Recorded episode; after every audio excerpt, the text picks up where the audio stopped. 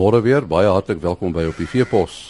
Ons praat vanoggend oor 'n veiling wat onlangs plaasgevind het, 'n wotsveiling waar daar 2,4 miljoen rand vir 'n uh, swart-wit pens vers betaal is. En dan praat ons oor spesiale voeding tydens kalftyd. 'n uh, Dragtige Zambiese swart-wit pens vers. Uh, die is uh, tydens 'n afgelope veiling vir 'n bedrag van 2,4 miljoen rand verkoop.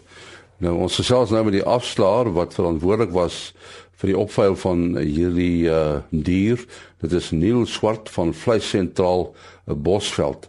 Uh, is dit buitengewoon Neil hierdie soort pryse of uh, kom dit meer dikwels voor? Uh, goeiemôre nie. Nee, weet jy wat nie dit is dit is nie dit is dit is nie heeltemal buitengewoon nie, maar dit kom definitief nie algemeen voor nie, veral nie die jaar nie. Ehm um, ons sien hierdie jaar dat daar so redelik baie swart pense in die mark en die mense kan hulle jy kan goeie swart pense koop. Hier vir om en by die 200 000 300 000 afhangende jy weet goeie goeie jong verse teeldiere. Maar dis maar soos die stoetbedryf hier en daar is daar so een of twee diere wat nou die bloedlyn is reg nie pa en die ma is reg en die keer is reg en en daai spesiale kom ons noem hulle stoetdiere gaan baie geld jy weet so dis uitsoekdiere wat daai daai prys gaan maar daar is baie gewone uh, swart pensverse in die mark uh, teen billike pryse. Nou dan dis 'n 'n Zambiese swart wit pens uh, vers. Uh, is 'n Zambiese swart wit pens 'n uh, ander dier as ons plaaslike een? Ja kyk ehm um, wat ons in die mark kry ons kry Wes-Zambiese diere ons kry Zambiese diere en dan kry ons Matetsies en dan kry jy die kruis tussen die twee uh of jy weet dan die ander wat ons noem intermediates of of met wat dan 'n kruising is tussen die Zambies en die Matetsies. En uh ons sien in die mark dat die ouens betaal op hierdie stadium die mark uh betaal baie vir 'n Wes-Zambiese dier. Syfer Wes-Zambiese diere is is is goeie geld en Zambiese diere ook, maar 'n paar jaar terug, jy weet, was dit nie so belangrik nie, maar dit kan nou met DNA bewys wat is Matetsi, wat is Zambies en ehm um, die mense spesialiseer nou in in in in matetsi diere om matetsi diere suiwer te hou, zombie suiwer te hou en uh, jy weet so die ouens begin al hoe meer en meer hulle suiwer teel. Met ander woorde die die die koper van hierdie uh, zombie se swart wit pens, die die gaan um, probeer om sy om sy kudde suiwer te hou. Yes, en maar dieselfde met die matetsi, baie interessant. 'n Paar jaar terug het die ouens hulle gekry, jy weet, net vir die horinglengte waterkrag dan glo jy ons hulle gaan die horinglengte nou kry nie maar al hoe meer en meer kry ons dat hulle die matetjies ook suiwer hou. Jy nou soek nou da, as jy nou 48 lyn suiwer matetjie wil gaan hê, dan gaan jy ons om goeie geld betaal. En hoekom is die die matetjies en um, dan uh, hierdie ander hierdie die uh ander wat jy genoem het, hoekom is hulle so gewild? Is dit beter diere?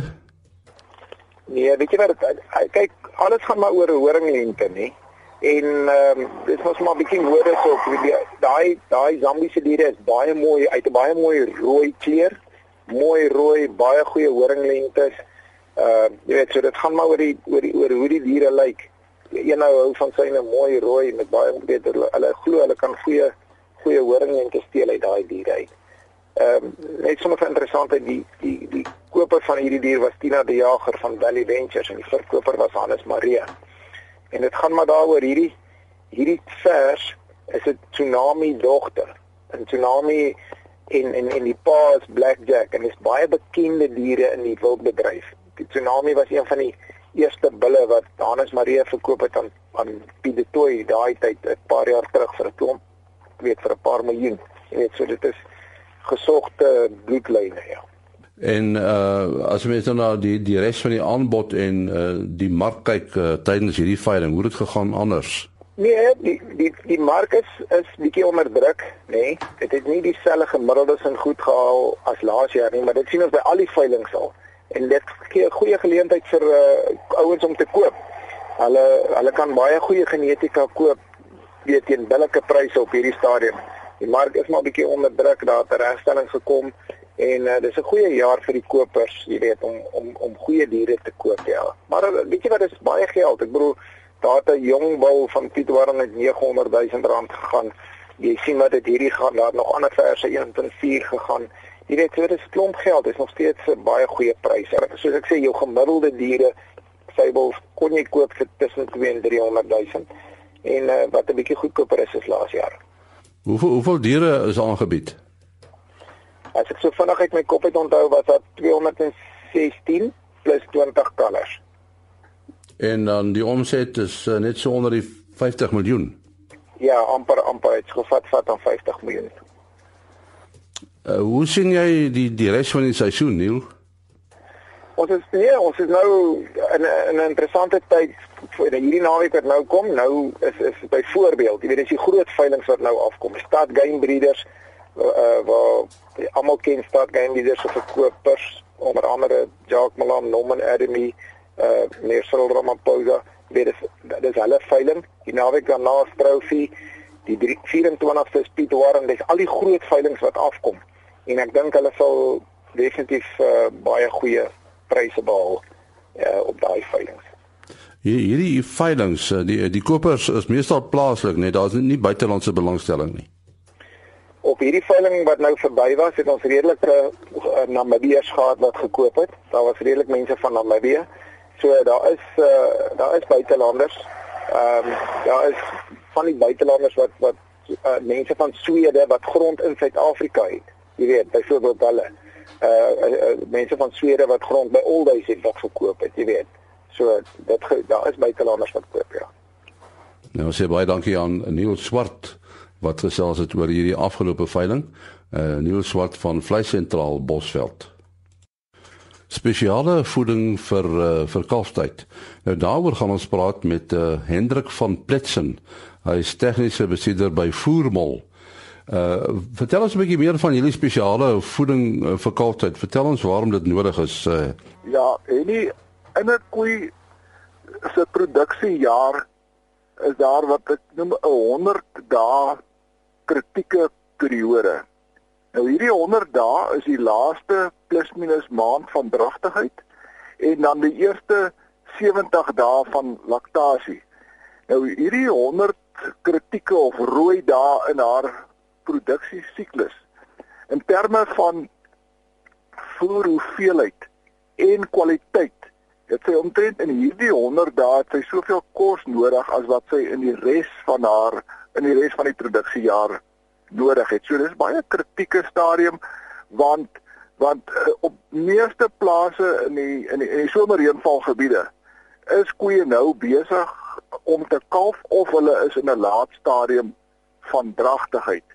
Nou in baie gevalle in terme van voervloeibeplanning is in hierdie kritieke tyd uh is die is die oesreste is is uitgevreet of opgevreet dit het nog nie gereën nie, lente reën uh het nog nie geval regtig nie. So in terme van veiding voorsiening is dit op baie plase is dit ook nou 'n bietjie 'n moeilike stadium. So dat mense dan moet kyk strategies uh die aanwending van produksielekke om te voorsien in daardie koei se verhoogde voedingsbehoeftes. So oor die algemeen baie belangrike tyd nou uh op uh, in in meeste vleisbeeskuddes.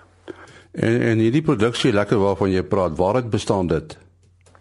Ja, 'n produksie lek uh as as boere self energiebronne het soos uh mielies of uh self stropergrys wat beskikbaar is, kan kan hy self 'n produksie lek meng deur byvoorbeeld 'n konsentraat te gebruik wat maar net by die by die koöperasies beskikbaar is en dan self meng met graan of daar is ook in die handel is klaar gemengde produksielekke beskikbaar en die riglyn van hierdie uh, produksielekke soos byvoorbeeld die Formol uh volledig gemengde produksielek teen 'n vlak van 1.5 kg per dag gee wens uh, weet normaalweg uh 'n maand voor die koeie gekalf het plus nog vir 'n verdere 2 plus minus 2 maande afhangende van hoe die seisoen dan nou verder ontwikkel.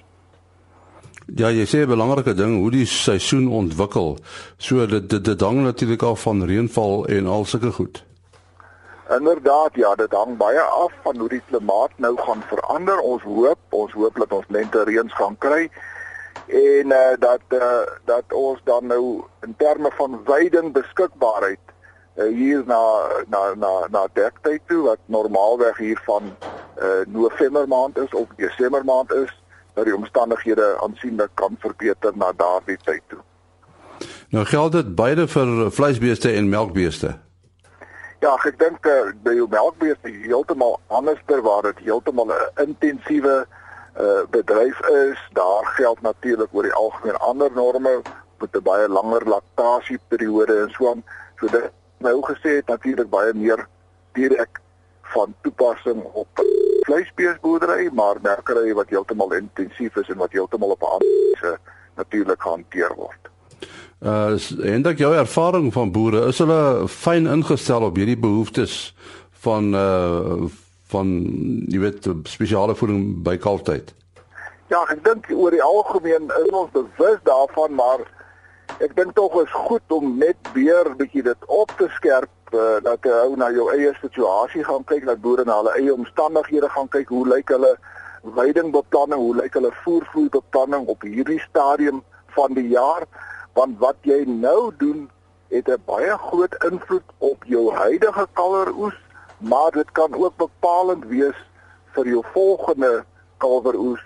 En uh, wat ons nou voorstel is kyk kritiek na jou koeikudde, kyk na die kondisie kyk veral na diere wat se kondisiepunt miskien 'n bietjie af is as ons op 'n skaal van uh 1 tot 5 beoordeel waar 1 brandmaar is en 5 is 'n baie goeie kondisie.